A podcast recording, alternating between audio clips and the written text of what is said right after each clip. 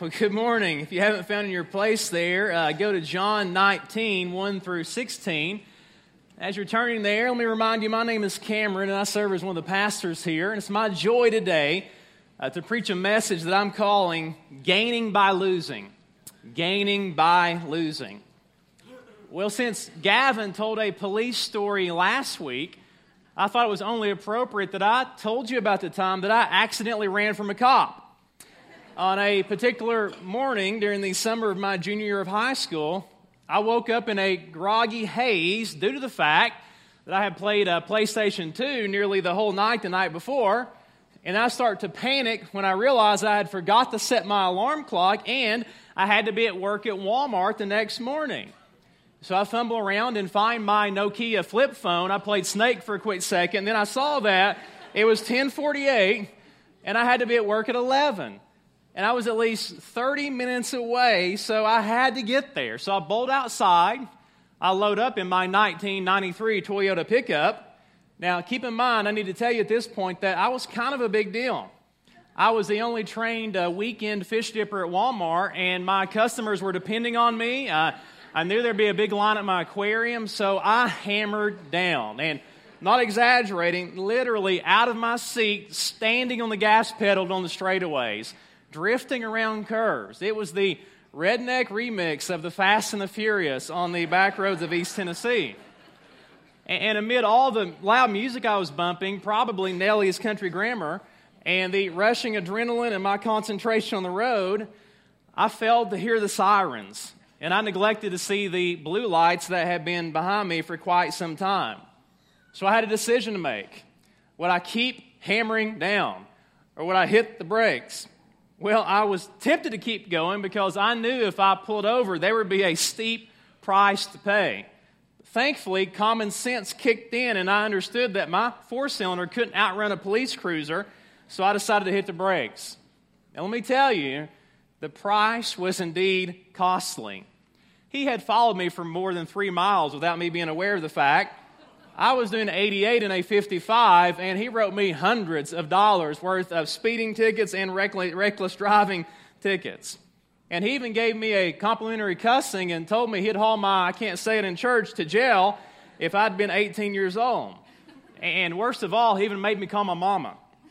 Now, that was bad, but it was better than the alternative. It was better than being chased by police cars and news helicopters it was better than the police shooting my tires out and maybe shooting me in the process. You know, when we find ourselves in situations like that, or maybe not just like that, common sense usually kicks in. And wisdom says, hey, we should surrender to authorities because if we don't, there's going to be an even greater cost to pay. But City Light, what we see in the book of John, especially the, the chapters we're studying lately, is that humanity has a terrible time surrendering to the authority in the universe, namely Jesus Christ. You know, John makes it clear in his gospel that Jesus is divine. The point of his book is that Christ is the authoritative Son of God. And salvation only comes by surrendering to his name. Yet in these chapters, we see, see characters struggling to come to terms with Christ. Gavin reminded us last week that the Jews struggled to surrender to him because he was a threat to their authority. They didn't recognize him as Messiah. And so they accused him of insurrection. And they lobbied for his crucifixion. And then, as this narrative narrows in on Pilate in chapter 19, we see him struggling to do the right thing with Jesus for similar reasons. Christ is a threat to his power. He knows he's innocent after examination, but if he lets him go, well, maybe he'd lose everything. He would fall out of favor with Rome, and it might even cost him his very life. So, what about you, City Light? Can, can you relate? Are you serving Jesus on his terms? Are you trying to serve him on your terms? Do you do like I do sometimes? You try to keep Christ on the periphery, or do you make him the sum and center of your life? Be honest this morning. What is it that's keeping you from going all in and surrendering to his authority. Maybe it's a pride issue or a, sin issue that you just can't let go of. What are you hanging on to that's hindering you? Well, here's what I hope the Spirit of God helps us to see this morning. Whatever it is, it is not worth it. Because here's the big idea in today's text. Though following Jesus is costly, it will cost you something, surrendering to his authority is always best for us. Yes, there's a cost associated with discipleship, but it's much, much costlier in the end if we don't follow Jesus. Now, as I studied this text this week, there's so much going on here, but at least two big things stand out to me. And so, first, we see why we have such a hard time surrendering to Jesus. And we struggle because, number one, we have perceived authority. We see this in verses 1 through 7. We think that we have authority. We think that we are ultimately in control of our lives and the world around us. And at times we try to manipulate Jesus, getting him to conform to our wills instead of surrendering to his will. And we see the characters in John 19 doing this in at least two ways. First of all, Pilate tries to negotiate his situation. He uses Jesus for this reason self preservation. You know, to this point, Pilate has given his life to the pursuit of amassing earthly authority. And now he stands at the crossroads of his life. He believes that Christ is innocent, but the Jews are relentless in their condemnation of him. So if Pilate kills Jesus, could he live with himself? But if the Jews maintain that Christ is an insurrectionist, well, could he keep peace with Rome? Pilate's a conflicted man. He's trying to find a solution to appease his conscience and to placate the Jews at the same time. He's trying to find a way to do the right thing with Jesus, but yet he doesn't want to lose the little kingdom that he's built for himself. And then it comes to him well, if I can't get them to reason with me, if I can't get them to see that he's innocent, well, then maybe I can appeal to their compassion. And so Pilate uses Jesus like a pawn in his cruel game of thrones, and he has him flogged, as we see in verse 1. Text simply says, then Pilate took Jesus and flogged him. Now, flogging was nothing short of torture. This is the moment in the movie when you can barely stand to watch. You're, you're peering at the screen between your fingers. Oftentimes, scourging was so brutal that prisoners died before they ever got to the cross. The scourge was a whip like instrument comprised of leather straps that were capped off with heavy lead bulbs and the bulbs were filled with chunks of bone and brass. You realize that bodies were often so torn during scourging that you could see deep seated veins. The rib cages would show. Sometimes the scourge would tear out inner organs. And so Pilate is doing all of this to appease a bloodthirsty mob. He imagines that, well, if I can present a broken and battered Jesus, though he's innocent, before the crowd, then, then maybe they'll, they'll come off the, the charges to crucify him.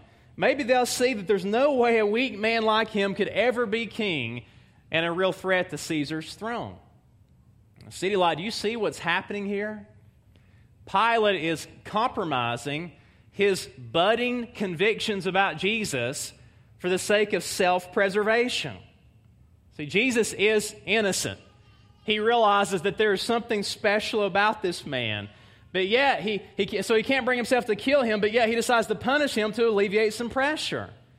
He's trying to maintain a clean conscience while also maintaining control. But what he doesn't realize is his conscience is being darkened in the process because you can't play games with Jesus. If he was innocent, the right thing would have been to have let him go and to just accept whatever consequences came because of as a result. And so, church, as twisted as Pilate's reasoning is here, if we're honest, we use the same sinful logic at times, don't we? And we do this anytime we begin to formulate convictions about Christ, who Christ is. When we begin to see clearly in the Word that He is the authoritative Son of God, yet we don't surrender to Him. We don't side with Him. We try to maintain our control. We're not willing to, to pay the price. You know, it could be that you believe all the biblical facts about Jesus. And you occasionally come to church to tip your hat to him and to placate your conscience. But all this talk about gathering every Sunday for worship and celebration, of being a disciple and making disciples, well, you're just not ready for that kind of commitment. And even Christians, people like me, people like a lot of us that profess to follow Jesus, we often play the negotiation game, don't we? And we play this game when we hold back and we try to pick and choose which details of our lives that we'll, we'll surrender to the authority of the galaxy. I mean, think about how silly this is. That would have been like me rolling down my window and yelling back to that cop in that police chase saying, Hey, I'm not going to stop, but I, I, will slow down, but I've got to get to work. My fish are waiting on me. Uh, or maybe tossing a $50 bill out and saying, Hey, I mean, I can't pay tickets, but maybe this will work. I mean, that kind of logic doesn't work with authorities and it doesn't work with Jesus. And so, think with me about some ways that we negotiate with the Savior for the sake of self preservation. Sometimes we tip instead of tithing because we're afraid to let go of that much money. And you've had your eye on this cute pair of shoes at the mall for a really long time now. You follow Jesus, but you won't be a witness for him because you hate confrontation and you fear embarrassment. But, City Light, is it not worth taking a risk, risking an awkward conversation for the sake of somebody's soul? Or you might say, hey, I'll break bad, Jesus, and evangelize everybody in my neighborhood, but don't you call me to another city or another country or to be a preacher. But listen, we will never find a negotiated, nominal Christianity in the pages of Scripture. And this play it safe, low key Christianity that we dilly dally around with is foreign to most Christians in the world. You know, Nick, Nik Ripken, in his book, The Insanity of God, he wrote this In China, get this, 40% of pastors, evangelists, deacons, elders, and church planters have spent three years of their lives in prison.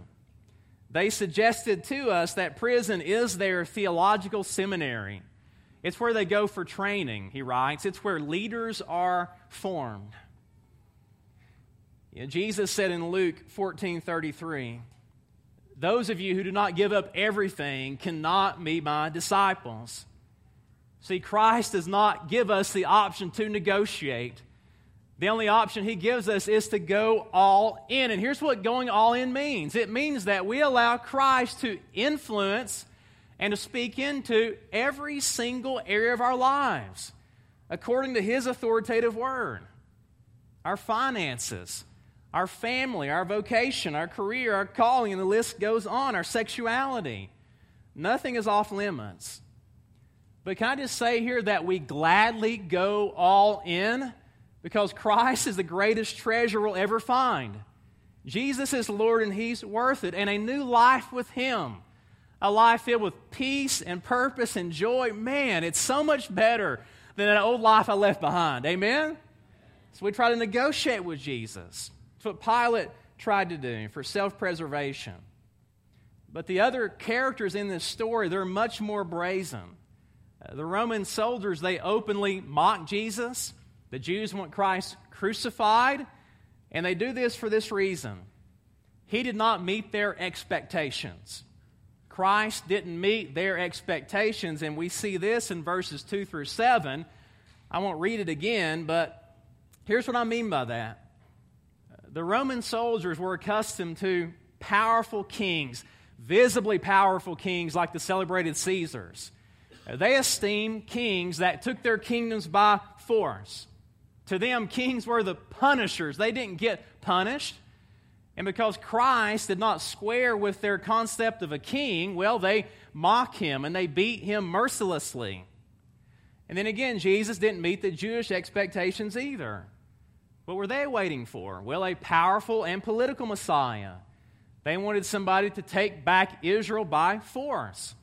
And when Jesus hinders their power and doesn't contribute, contribute to their agenda to overthrow the Romans, well, they're done away with him. They're finished with him. They want him crucified. So, City Light, as wicked as all this is, as hard as this text is to look at, I have to confess to you that I have been just as hostile in my heart toward the Lord when life doesn't go as I expect it to, when the circumstances don't go my way. You know, it's a more subtle form of mocking, but here's how we do it Jesus, if you were a real king, then why did this happen? Just fill in the blank. What's your blank? If you really love me, you would have never let blank happen. Even lately, I prayed this prayer to the Lord Jesus, if you really called Brittany and I to serve you in Omaha, then why are you making life so hard for us right now? And I prayed that prayer in light of what I affectionately refer to the Christmas of Hell 2017. Um, listen, it wasn't as bad as it could have been, but it seemed like what could have went wrong went wrong. Uh, plane tickets were canceled back to the south. This cold weather was killing me. Our car broke down, and it took uh, about $1,000 to fix it after we got there. Brittany got the flu on the way back and set the road trip record for puking in the most states in a three hour span. And we get home, and our apartment floods because of bursted pipes. And so now my living space looks like an episode of Hoarders. And somewhere along the way, I got a phone call from Louisville, and somebody broke the news to me that a young man that I had mentored, that I had baptized and poured my life into, that he had committed suicide. In church, I have to admit that I battled some anger in my heart toward the Lord because Jesus wasn't acting as I expected him to act when I moved to Omaha. And you know, at times we get completely overwhelmed by suffering, and we determine to write God off completely. We size up the situation like this well, if God is good and sovereign, then that just can't square with all the suffering I see around me. But listen, here's the way that Tim Keller puts it just because you can't see or imagine a good reason why God might allow something to happen doesn't mean there can't be one. Let that soak in just for a second. See, we'd have to be omniscient to know that, and we are not but God is. And though at times it seems like we're just being tossed to and fro, a pawn in a cruel game of life, in God's, in God's economy, there are always redemptive purposes behind our suffering, even when we can't see them. And I submit to you that the suffering of Christ is the prime example of this. On the surface, it seems like Jesus is just being manipulated like a cruel pawn. Pilate's abusing this man to maintain his power, and the Jews are trying to crucify him to, because he's a threat to, to their power. And when Pilate parades him out and presents him, it's so hard to stomach, isn't it? Based on what we know about Jesus. There's the Son of God. He's sinless. And he's got a battered back and a bleeding brow and a blood soaked robe. Based on what we know about Jesus, what we've gleaned in the Gospel of John, it seems so senseless. But listen, from God's perspective and from the reader's point of view, we know it's not senseless. Rather, his suffering is a part of God's good and wise plan to save us. You know, Pilate's phrase, Behold the man, it is filled with irony because Jesus is the man. He's the apex of humanity, He's the epitome of all that humanity should be. Christ coddled babies and he healed the sick and he ended oppression. He was sinless and he was perfectly obedient to his Father's plan. You see, the second Adam, Jesus, succeeded where the first Adam failed. The first Adam failed God in the garden by trying to usurp his authority. And in doing so, he ushered a curse into the world, which included hard work and thorn and thistles and most severely of all, it included a severed relationship with God. And so when we see here the thorns being pressed down into the brow of Jesus in John 19, they should serve as a signal of what's really happening. God hasn't lost control. Christ's pain isn't pointless. The thorns signal that Christ is becoming a curse for us in order to save us the king's becoming a curse, and he's taken upon his shoulders the curse that, that we deserve And He's freeing us from that curse so that we can have a restored relationship with God, as Galatians 3:13 says. And since there are redemptive purposes operating underneath the pain of Christ, you can rest assured that there are redemptive purposes underneath your pain as well. Uh, you might not be able to see them right now, and you may never see them until you get to heaven. But I promise you, God is good.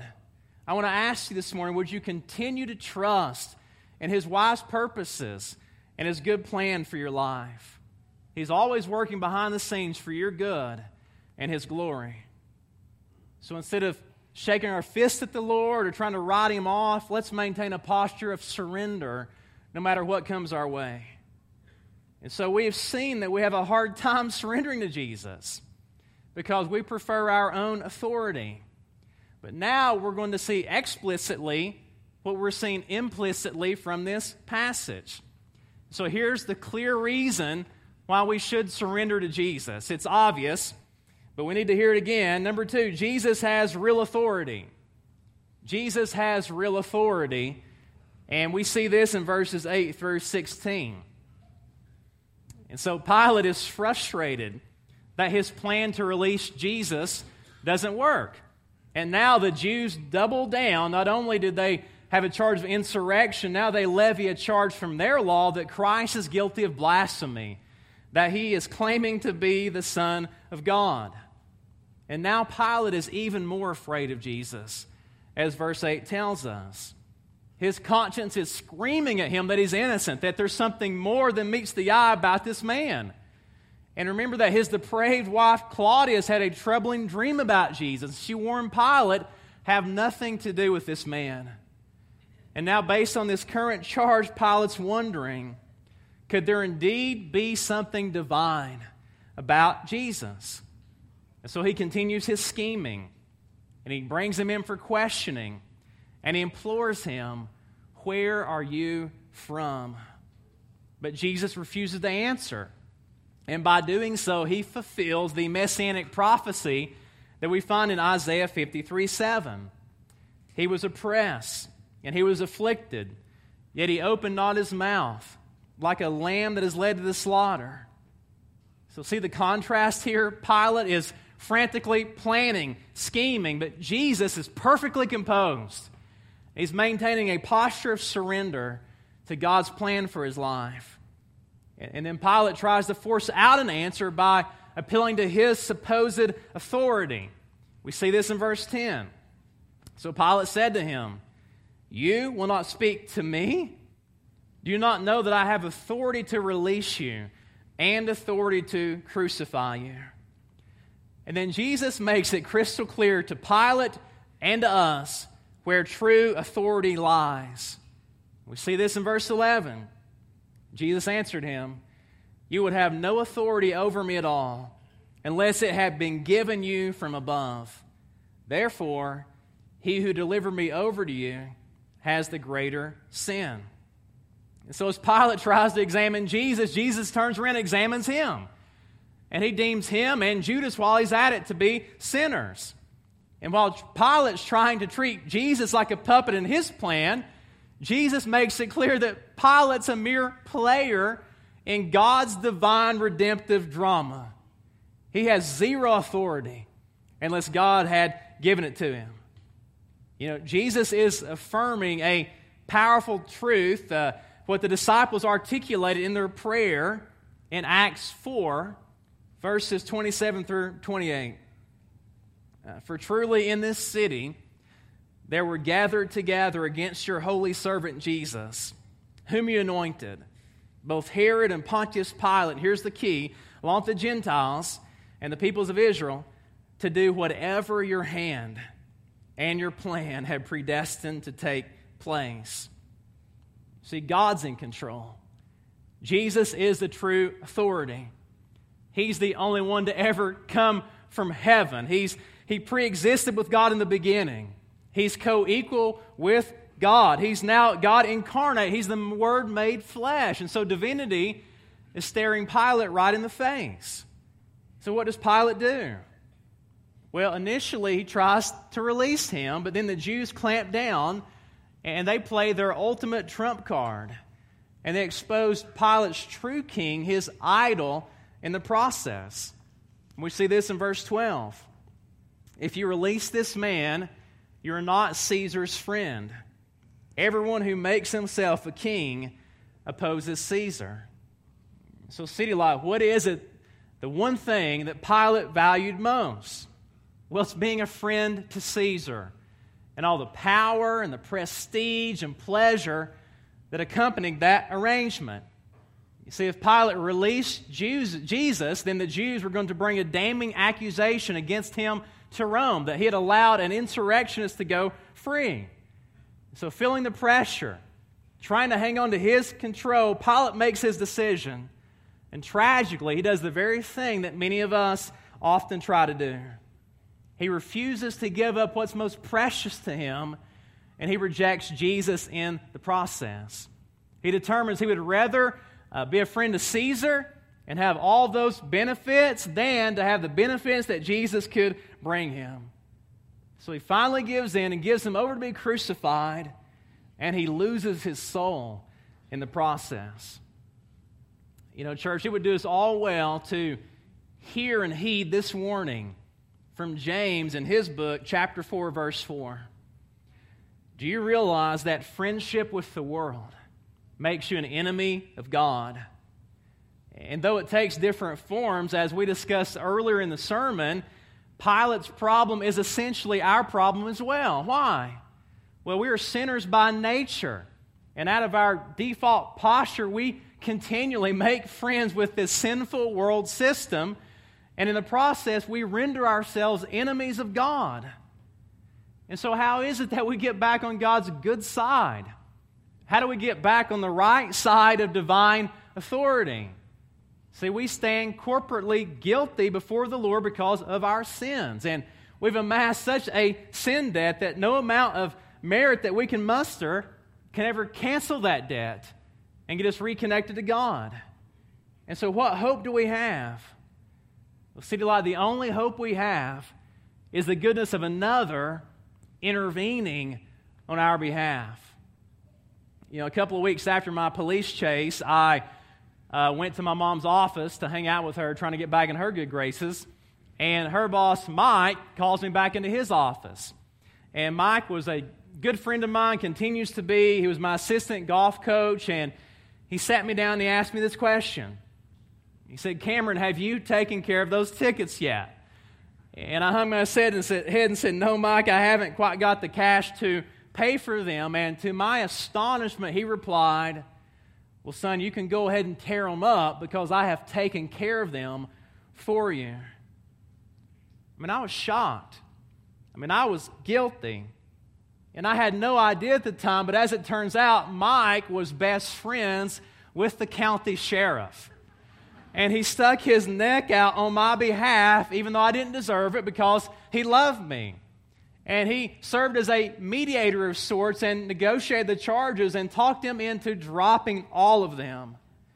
So you see, I gained a good standing with Monroe County, not through my own goodness, but through the goodness of Mike. So, City Light, I say to you, the only way, in light of our guilt, that we regain a good standing with God is through the goodness of His sinless Son, namely Jesus Christ. Out of love, God sent his son Jesus. He entered the world. He stuck his neck out for us. He suffered for us. He sacrificed to save us. He lived the perfect life that we can never live. And then he died for the penalty that we deserve to, to pay for on the cross. See, Jesus came to pay a debt he didn't owe because we owed a great debt and we could not pay it in our own power.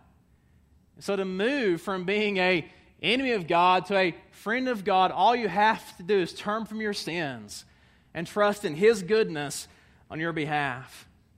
And yes, you will discover that following Jesus is quite costly. But I assure you, that cost is better than the cost you'll pay if you stay at odds with God for all eternity. For someday His invisible kingdom will be made visible, and every knee will bow and every tongue will confess that Jesus is Lord. So, City Light, surrendering to Jesus is always what's best for us.